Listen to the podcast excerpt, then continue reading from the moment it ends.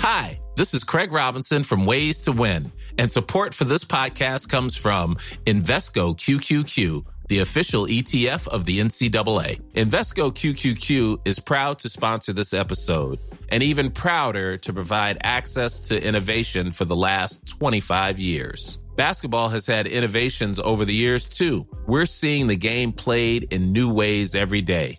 Learn more at Invesco.com slash QQQ. Let's rethink possibility. Invesco Distributors, Inc. Cara, acne can be tough. Whether your kid is just starting to get breakouts or has been struggling with them for years, there's a great product that can help. Phyla is the ultimate game changer.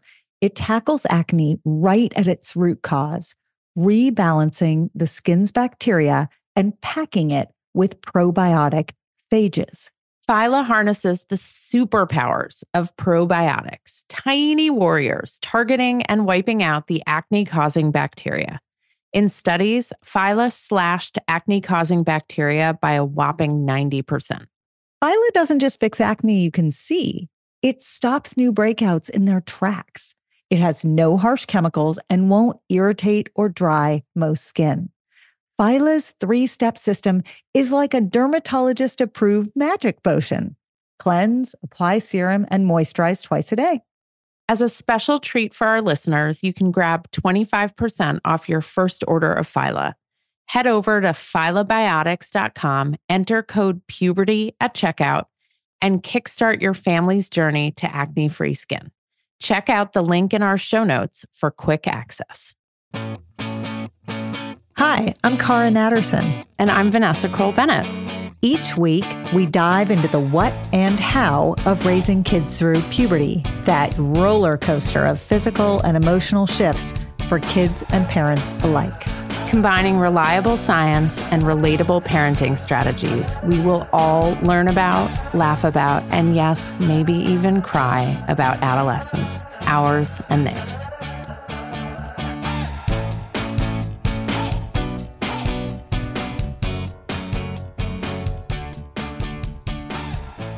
Cara, I'm so excited about this episode. Actually, so excited that we ended up doing two episodes with this week's guests. Well, it's unbelievable content that I can't wait for our listeners to take in. Carrie James is a sociologist, Emily Weinstein is a psychologist. Together, they are principal investigators at Project Zero. And they wrote a book called Behind Their Screens what teens are facing and adults are missing, which is all about adolescents' relationship to technology and social media. And what's remarkable about the research they've done and what they have created in this book, in this book that really everyone who's listening to this should go read because it's so fascinating. But what's remarkable is they did not go down the sort of demonizing path of here are all the ways in which screens are bad and technology is bad and bad, bad, bad, bad, bad. What they did was they said, here are all the ways in which these things are good. Here are the ways in which they're not good. And here are the ways in which they're sort of a third leg of the stool, in which they're simply changing the world around us and the way our kids are interacting with one another, interacting with their adults, and viewing their futures. And it's a beautiful, well researched conversation. I can't wait for people to listen. So get ready. Here we go. Hi, Carrie. Hi, Emily. It's so wonderful to have you here with us on the Puberty Podcast. It's great to be here. Thanks so much for having us. We're so happy to be here. We are thrilled to have you for any number of reasons, but I'm just going to jump in and start with the very first reason, which is from the world of pediatrics. As long as I can remember, we pediatricians approached screens as the enemy. And we did it for i mean they weren't bad reasons and there was a lot of good data to support why we should limit screen time and say at a certain age you shouldn't have screen time and say all the bad things about all the apps that were out there.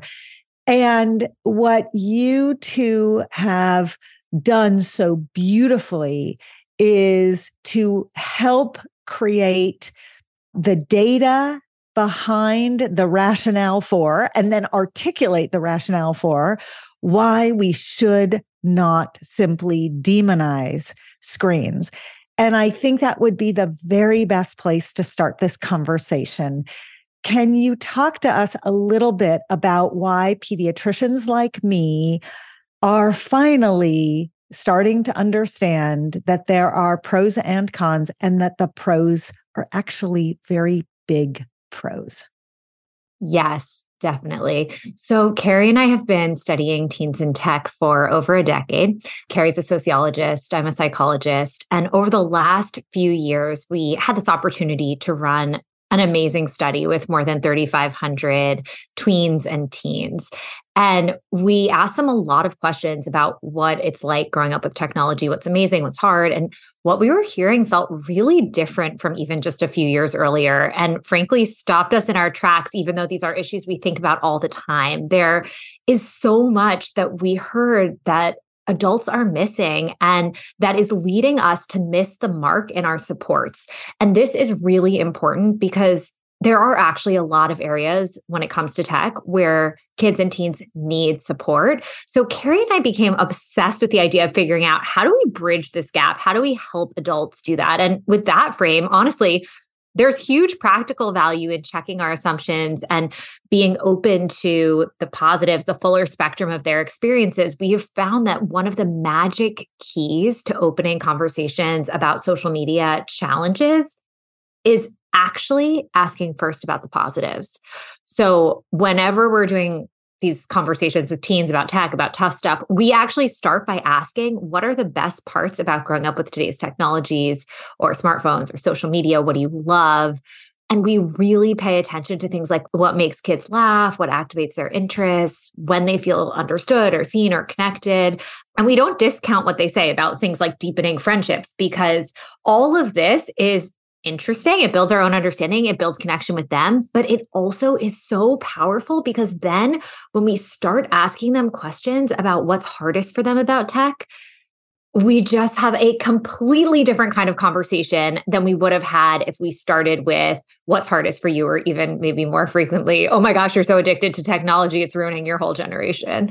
And Emily, that's, I mean, all of our listeners can take a page out of your approach on a research way in homes and classrooms and in non research settings, which is like, get at the good stuff, ask them about the good stuff, find out like what makes them happy or joyful or connected, and not just about tech, but about everything. We're so quick to dive into the negative. But Carrie, tell me, yeah. like, tell me how that shifts things and also what you're hearing from the kids about what feels important, meaningful, valuable to them about tech?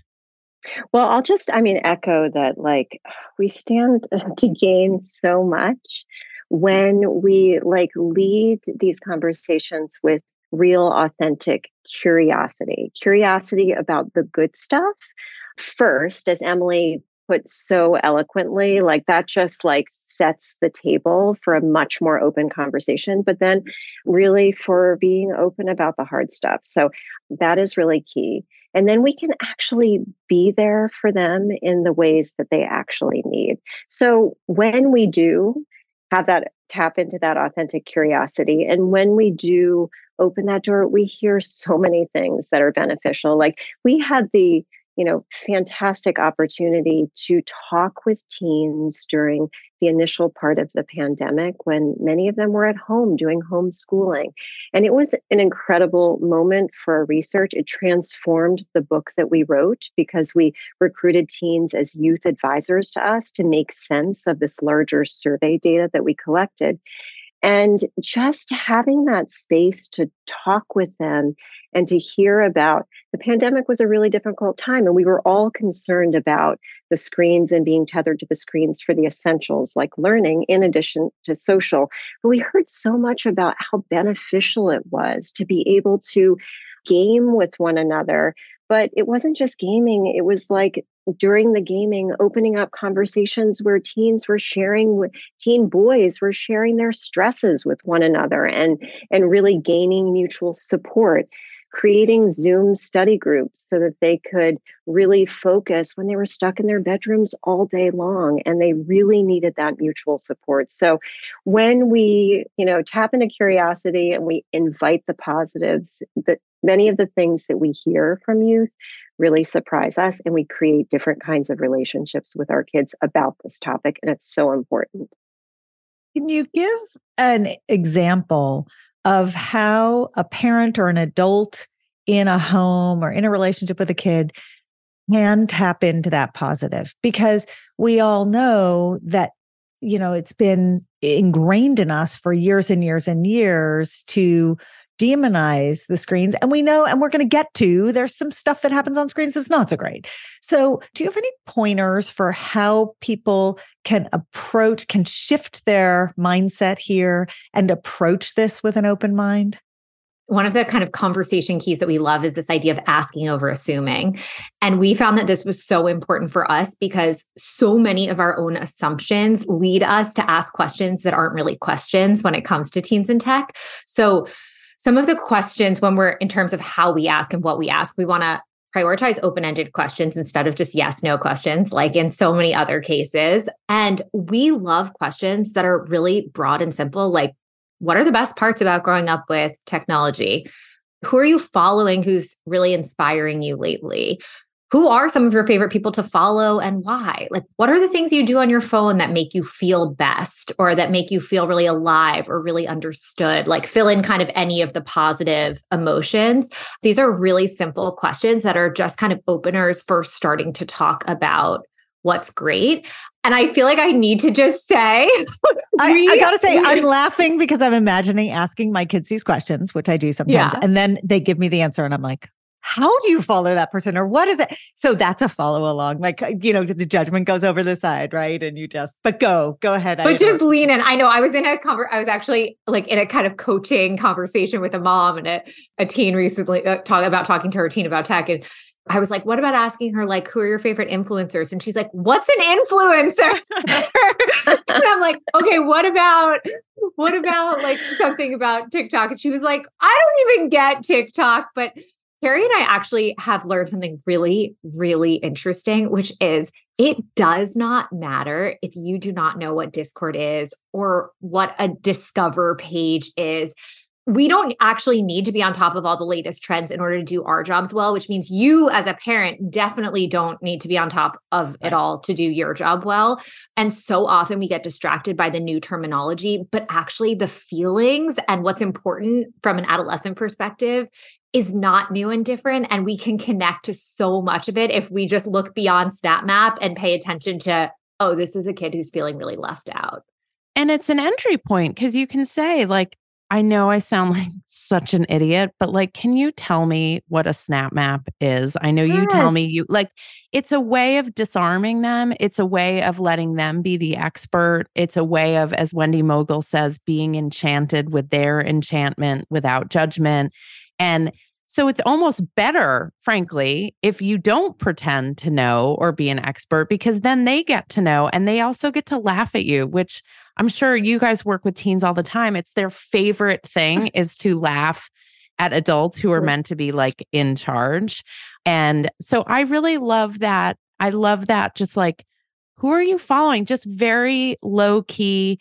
I will say that there are times, as you mentioned, Emily, where kids are following people and you are like shocked and concerned, and you have to figure out how to both like be in conversation with your kid and also be like, I'm like not feeling great about that person, but you don't know how to talk to them about your feelings about, let's say, an Andrew Tate. I was going to say Andrew Tate, but, but siblings are very effective there right? So yes, that's, sibling that's mockery a, is powerful. very, very powerful. Just wanted to well jump in on a few things. So one is definitely, you know, if you see your kid following, you know, someone or watching a video that seems unsettling, it doesn't mean that they're not inside taking a critical lens and you don't know exactly what they're looking at so i was really taken a couple of years ago when my older daughter who's now 17. I think she was 13 or 14. And I saw her really intently looking at her Instagram feed. And there was there was a photograph of something that seemed a little unsettling. I can't remember exactly what it was. And I and she looked really engrossed. And so, you know, I was concerned and I asked her, you know, is everything okay, Ella? You know, what are you seeing? She's like, wow, I'm just I'm so taken by the comment thread about sexism on this post. It's just riveting and so eye opening for me. And I'm thinking mm. all kinds of things. So she had seen something unsettling, and other people had seen it as well. And then there was a whole exchange about it that was very learning rich for her and really reassuring in terms of validating her sense of discomfort with some of what she was seeing. You know, it's so interesting that you use that example because, first of all, I think it's a really important example that we, as the adults who are new to a lot of these platforms these platforms many of them are new but as the adults in the scenario we often we catch a glimpse and we see what they see and we think they are viewing it through a certain lens and how wrong we are. So that's one thing. But the other that always comes up, whether it's sort of in a setting of pediatric healthcare or frankly, listeners of the podcast, uh, people will talk about different platforms and different technologies. And they distinguish, the adults distinguish between platforms that keep information, keep images, keep text threads versus those that have those images and text threads disappear. Mm. And the big question that we get over and over again is isn't disappearing text more dangerous because it doesn't really disappear or aren't disappearing images more dangerous because they don't really disappear. And i think really the question that they're asking is not about danger. It's about what you just brought up which is if it disappears and it gets processed in a nanosecond and then it's gone there's no space for exactly what you just described which is an assessment of it a conversation around it that's what feels unsettling about those platforms to the adults who are trying to figure all of this out. And what you know that that learning that teachable moment that you just described on most social media platforms for sure can happen when the images and the text remain. And it's just when things go away that it's harder to process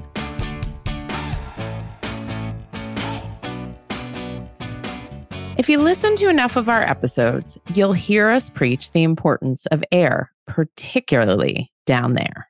Airing out body parts reduces sweatiness, stinkiness, and skin irritation. And it feels amazing to air it all out after a long day in tight, sweaty clothes. Which is why we created the Oom Short. Super soft, lightweight, with wide legs and a low crotch. All help air flow designed for all genders in all sizes, literally down to kids extra small and up to men's extra large. Everyone who wears them tells us they've never been so comfy. Get your shorts at myumla.com. Vanessa, we literally have three minutes to eat lunch every day. I am not joking. And the challenge is how to make it delicious and healthy and still fit into that tiny window. Our answer is Factor's ready to eat meals. They have been a godsend.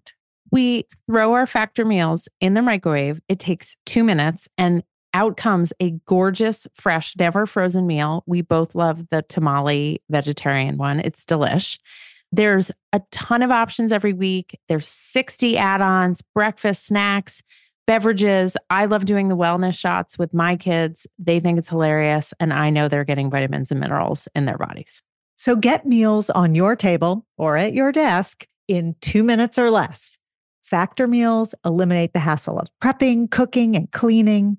You can customize with flexibility to get as much or as little as you need, and you can press pause or reschedule depending upon your lifestyle. So to order, go to factormeals.com slash puberty50 and use the code puberty50 to get 50% off your first box plus 20% off your next box. That code is puberty50 at factormeals.com slash puberty50 to get 50% off your first box, 20% off your next box. And I am going to go do that right now because I need more factor meals in my refrigerator.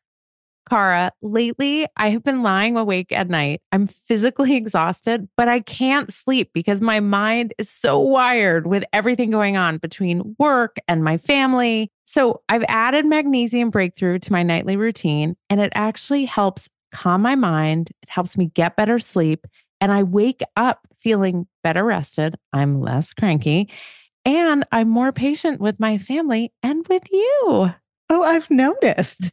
And it's because, unlike other magnesium supplements that might give one or two formulations of magnesium, Magnesium Breakthrough has seven. That's why you're sleeping so well and waking up refreshed. Now, dietary supplementation is always best, Vanessa. So that means eating your minerals and vitamins is the best way to get them in. But if you can't or you don't get enough, Magnesium Breakthrough is the way to go. It can also help digestion, though too much helps your digestion too much, which is not a good thing. It can support muscle recovery. So, bye bye, Charlie horses.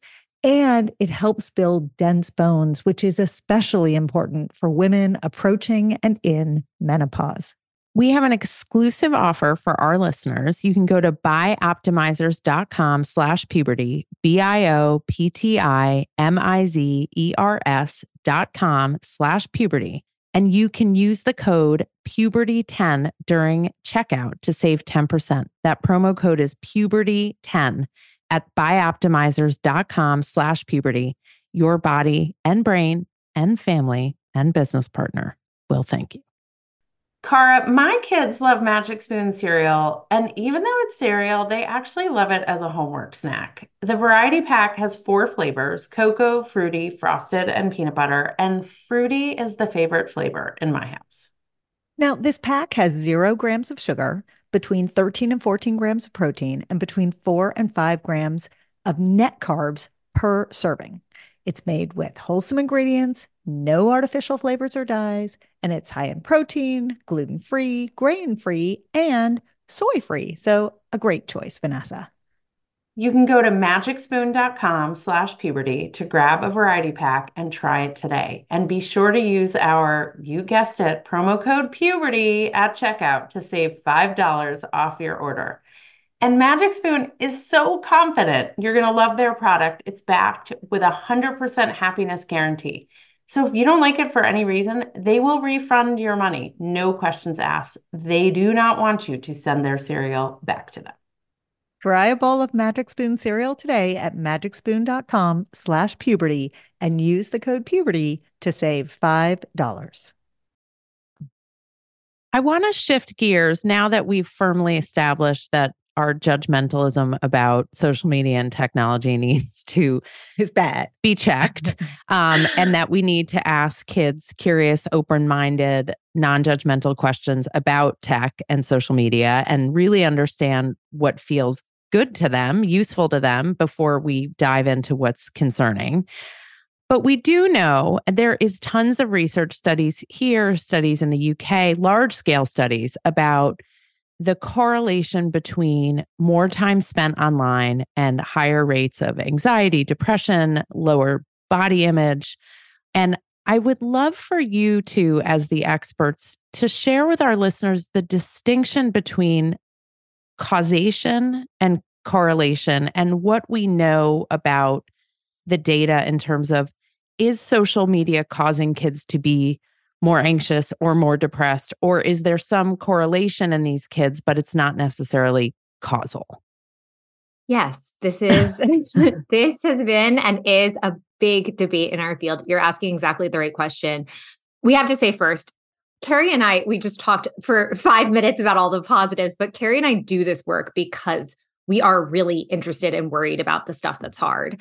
And the reason I think that we started paying attention to positives is actually part of something that we've just seen so consistently, which speaks to this broader correlation causation question, which is when we dig into the details of individual kids' experiences, we see so much more complexity that often gets lost when we're just looking at these big studies and we're just kind of trying to analyze the relationships. But let's just say the reality is there's there's little doubt that mental health issues have increased in recent years among adolescents and especially among girls.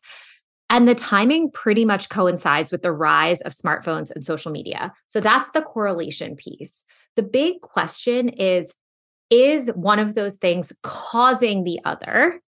If so, what's the direction of the relationship? Or is there another variable? Is there something else going on that's kind of bolstering that relationship or explaining it, explaining what's going on? So I'll just give you an example because you're like, well, it seems pretty obvious if you look at the trend graphs. But it's possible, for example, that there are changes. Some people would say, like, there are changes that are happening, like COVID is one of them. Like, there are big things that are happening in the world that are also contributing to rises at the exact same time that we're also using social media more. You know, that's probably true in some ways, but a lot of researchers have said, okay, but like really look at the timing. Like these trends were already taking shape. We already see them picking up before COVID started, for example. That's the like, is there something else going on here? Is there some like third variable that we should be looking at? Carrie and I also have been really interested in the idea, though, that it seems pretty clear that it's just, it's not just about main effects of screen time. And that actually there might be ways that social media and the rise of technology are changing the whole way we interact with each other that isn't just about what happens when we're looking at our phone or how many minutes we spend on it, but is about growing up in a culture where for example, you know that anything you say and do might be recorded and then pulled up 10 years from now. And so you're wondering if there's really such a thing as being able to recover from a mistake. And so you live with this anxiety that anything I say now could ruin my future or you have parents who are really distracted by their own phones. And so you're having a different kind of parenting, parent child relationship than kids were years ago. So those are some examples of ways that technology could be the culprit without it just being about screen time. And then one more thing I just want to say here is that Carrie and I, I think the thing that's been most interesting to us is that what's hard about tech really varies for different kids. In some cases, it's about things like screen time and like regulating their habits, what technology is displacing or interfering with. In other cases, it's really not about the time. It's like even just a few minutes, if they're looking at content that is like pro anorexia content or pro self harm content, or even more benign content that's just making them feel like, why is everyone happier than me? Why does everyone have better friends than me?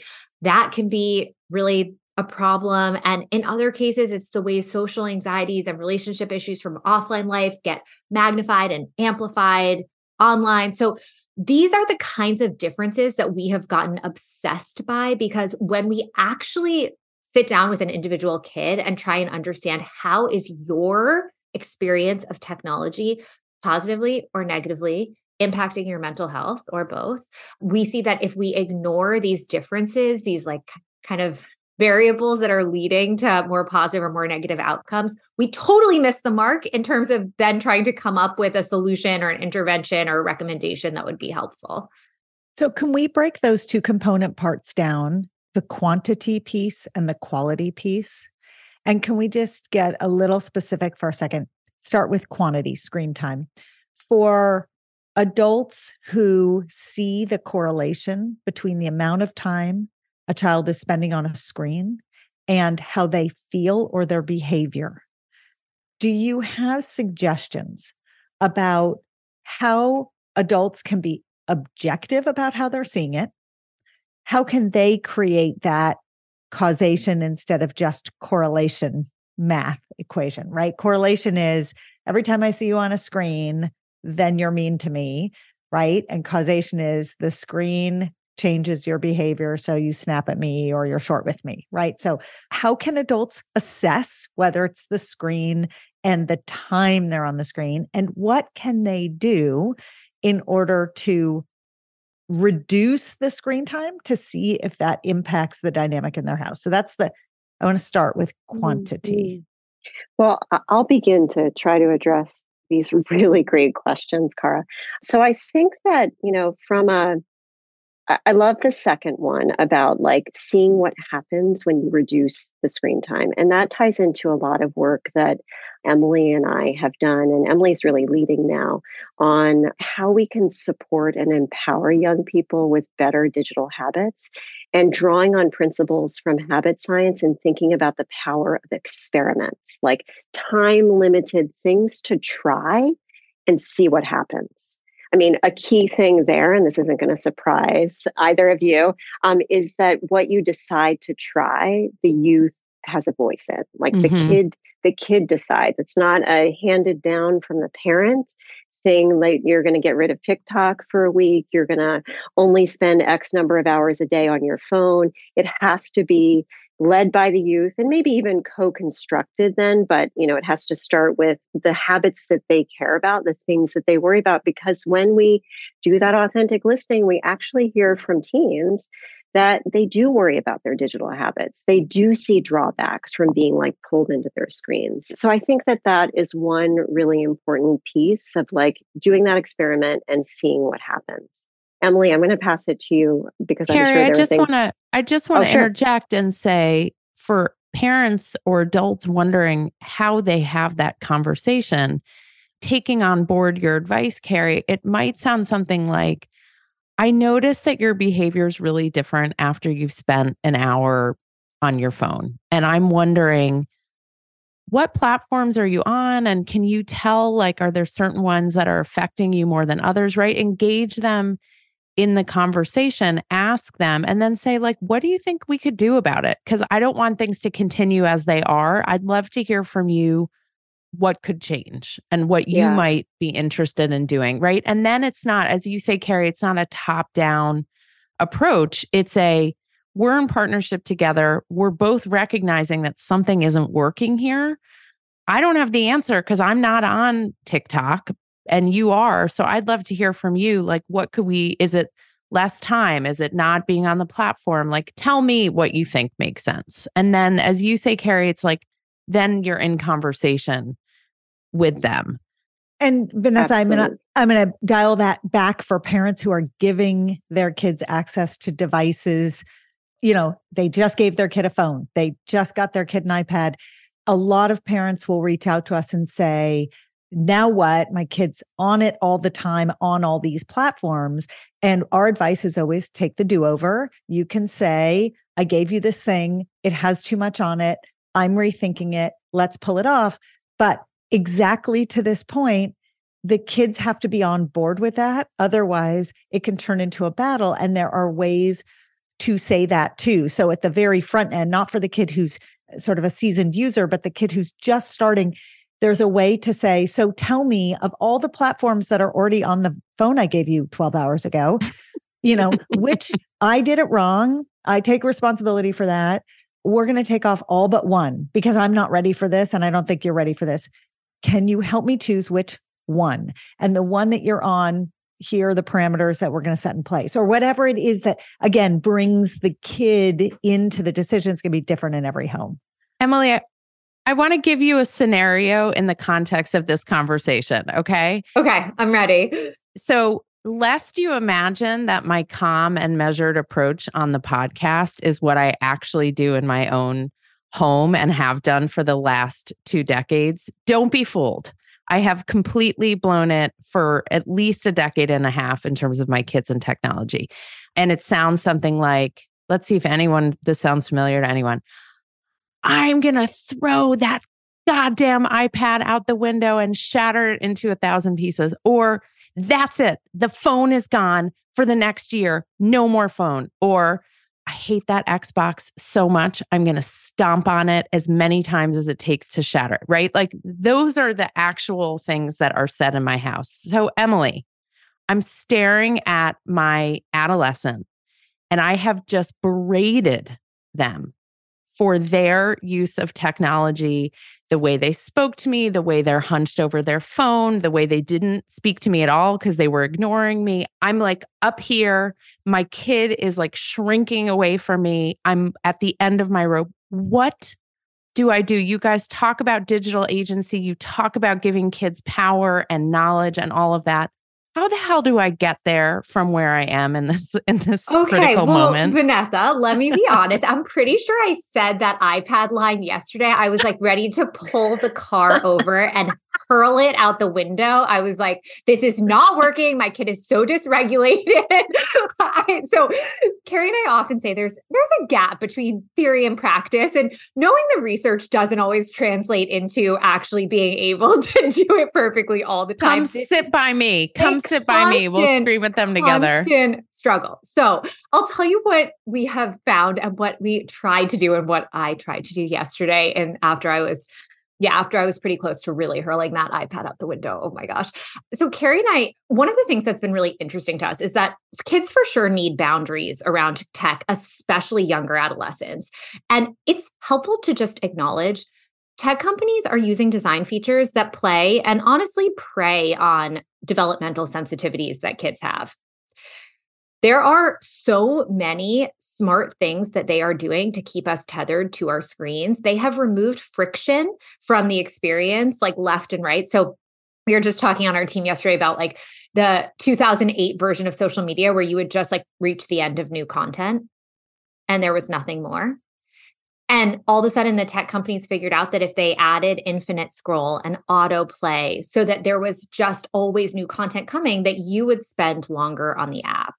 And we are all, I mean, I am for sure vulnerable to these design tricks, but kids, especially so, because we know that their self regulation is still developing. So they have this intention that's not always mapped onto what what necessarily they're doing on their screens the power in recognizing that is that it shifts us into what can be an us and them battle against this design and against this technology instead of an us versus them fight fight over the technology. And i think that's really helpful. So it's saying like i mean maybe not in the heat of the moment but being like okay this technology is really hard for all of us to navigate like me too myself included. We all need boundaries. I just did actually over break an experiment and i love that you we that we brought up experiments because actually that's one of the ways we start to move from inferences about correlation to causation is by in science is by running experiments. And in our own houses it's that's such a powerful way of us learning what's going on and also of getting buy-in because an experiment is like we'll just try it for a week and if it doesn't make a difference we'll go back to how things are are happening now i think being able to say like okay this is really hard i did this experiment over break i was like i'm spending more time on instagram than i want to be spending Carrie and I are always talking to teens about adding more friction, like setting screen time limits for yourself. And I had just gotten interviewed by a teen who was like, You should set an Instagram limit for yourself. And he talked me through. We we did it together. We set it up while I was on the while I was on Zoom with him. And I set an Instagram limit. And what's so cool about it is I get like a five minute warning when I have five minutes left for the day. And it just reminds me of my intention. And then when my time is up, it's like, your time is up. And then on mine, it says, like, do you want to ignore this for one minute, ignore it for the rest of the day? Or stop using the app. And I've kind of done all of those at different points in time. But it's amazing how actually just reintroducing some friction into the experience that Instagram has tried to make, or and not just Instagram, you know, all the social media have tried to make so frictionless is really empowering. And I'm like, I feel like I'm getting more digital agency. I'm getting more aligned with the things I want around my tech use. It's so amazing you say that because I did that with my kids where I said to them, parental controls at a certain age are not about parents they're about you taking agency and exactly that. And I said to my teenagers, you set your own parental controls. You know the password, set your time limits. And then you have to choose to override the alert that says you're done for the day, which is just a matter of recognizing the choice. It no, doesn't work every day, but it made a big difference in the grand scheme of things. The other piece of what you said makes me laugh is when I was first in practice, you know, I always talk to kids about what they eat, what they drink, and blah, blah, blah, and soda. And I mean, I did this whole pitch with this one kid about, you know, you shouldn't have soda and this, that, and the other. And as she was walking from the exam room down the hallway, she looked into my office and saw a Diet Coke on my desk. and she went back into the exam room, met me in the exam room, and looked at me. And this was close to 25 years ago and said to me, I'll give it up if you give it up. And I thought, that is amazing. Of course, I gave it up that day. I made a deal with her. But when kids feel the agency and they exert that agency and sort of share it with you. It is very powerful. And I think it's a great strategy to harness some of these things around tech in your own home. Like everything we preach to kids applies to us. Absolutely. Absolutely. And they see the hypocrisy on the flip side, right? They call totally. it out. That's like that was one of the big that was one of our big kind of guilt moments as as parents too. I think when we were looking at the data was just how many kids were like my parents tell me to get off my phone at the dinner table, but they're While on they're their on phone. phone. or by the way, my parents are like berating my tech habits as being so problematic, but like they're texting at a traffic light. And Carrie and I were like, oh man, yeah, they really see everything that we Busted. do. They do. they and totally but, but if we can if we can like name out loud like the pulls that we feel, like Emily was saying before, it's hard for all of us. It's harder for teens. But if we name, we normalize the stress and the pull, and that we all have to work on these things, and we all get in on designing experiments and putting our own limits. I, Cara, I love that you put the agency in your kids' hands. Like you have that, you have the passcode. You set up the limits, and then they are, you know, you're really building that sense of intentionality. But they weren't twelve. And I think that's maybe that's where we land this part of our conversation because we're going to have a second conversation, um, which people should stay tuned for. But I think this is the perfect place to land, which is all of the things that we're talking about now. They're applicable to different homes in different settings and at different times. But the age of a child should be taken into account. And so some of the things that we're talking about are really relevant to a 15, 16, 17 year old in a way that they are not to an 11 or 12 year old. And with the guardrails that younger kids not just need, but want in terms of how they use screens are extraordinarily important. And Vanessa, to your question about mental health, I think one of the places that's going to be really interesting to see the research go is connecting the guardrails, those limits that people set, that adults set, and the impact on mental health. Because what we know in the world of pediatrics and in the world of parenting is that kids love limits. They may not tell you they love limits, but limits make them feel safe. Thank you guys so much. I've learned so much from behind their screens and from being in conversation with you both. It's I feel so supported and connected by you both in this ongoing challenge. Thank you so much for having us.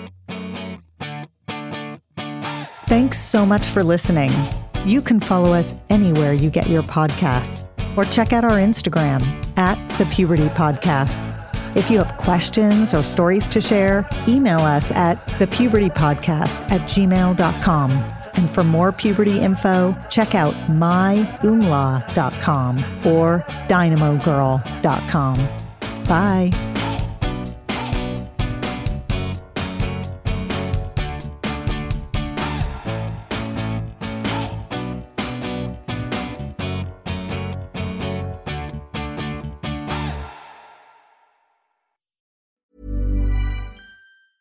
Planning for your next trip? Elevate your travel style with Quince. Quince has all the jet setting essentials you'll want for your next getaway, like European linen, premium luggage options, buttery soft Italian leather bags, and so much more. And it's all priced at 50 to 80% less than similar brands. Plus, Quince only works with factories that use safe and ethical manufacturing practices. Pack your bags with high-quality essentials you'll be wearing for vacations to come with Quince. Go to quince.com slash trip for free shipping and 365-day returns. Mom deserves better than a drugstore card. This Mother's Day, surprise her with a truly special personalized card from Moonpig. Add your favorite photos, a heartfelt message, and we'll even mail it for you the same day, all for just $5. From mom to grandma, we have something to celebrate every mom in your life. Every mom deserves a Moonpig card. Get 50% off your first card at moonpig.com. Moonpig.com